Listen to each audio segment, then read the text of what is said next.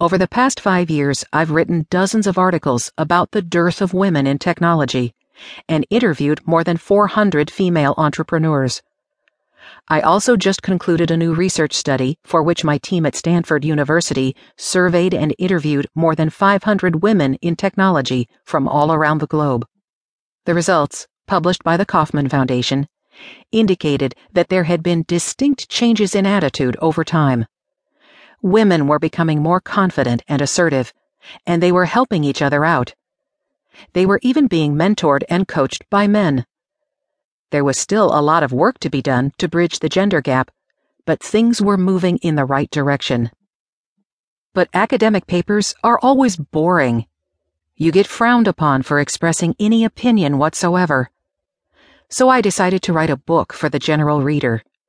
I had already made a considerable personal investment in the research, but when I went to get Tavinder's buy in to spend another $35,000, her response intrigued me.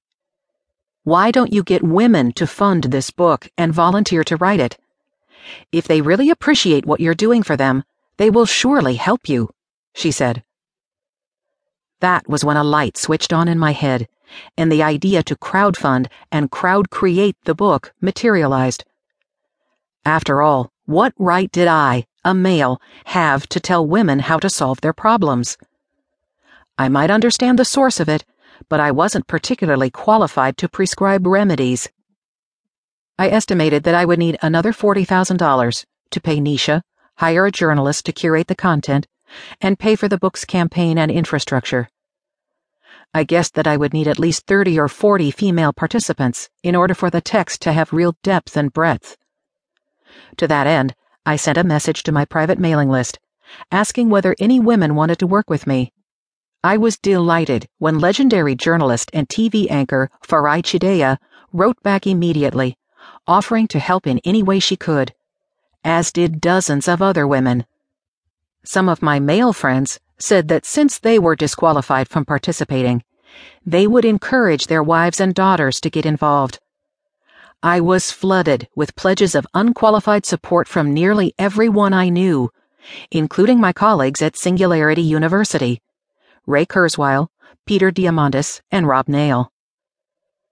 One of the first things I did was ask some of our women supporters to sign up as ambassadors to spread the word and get women to sign up as co authors. I was hoping to attract 10 or 20 ambassadors. I was delighted to gather more than 300. Instead of the 30 co authors I had hoped for, we now had more than 500. They shared ideas and told us their stories, and we brainstormed the ways in which they could uplift other female entrepreneurs. They provided us with more information than we could have accumulated in years of research. This book is the result of their efforts, which Farai Chideya has helped elegantly synthesize. Vivek Wadhwa, 2014, Moffett Field, California.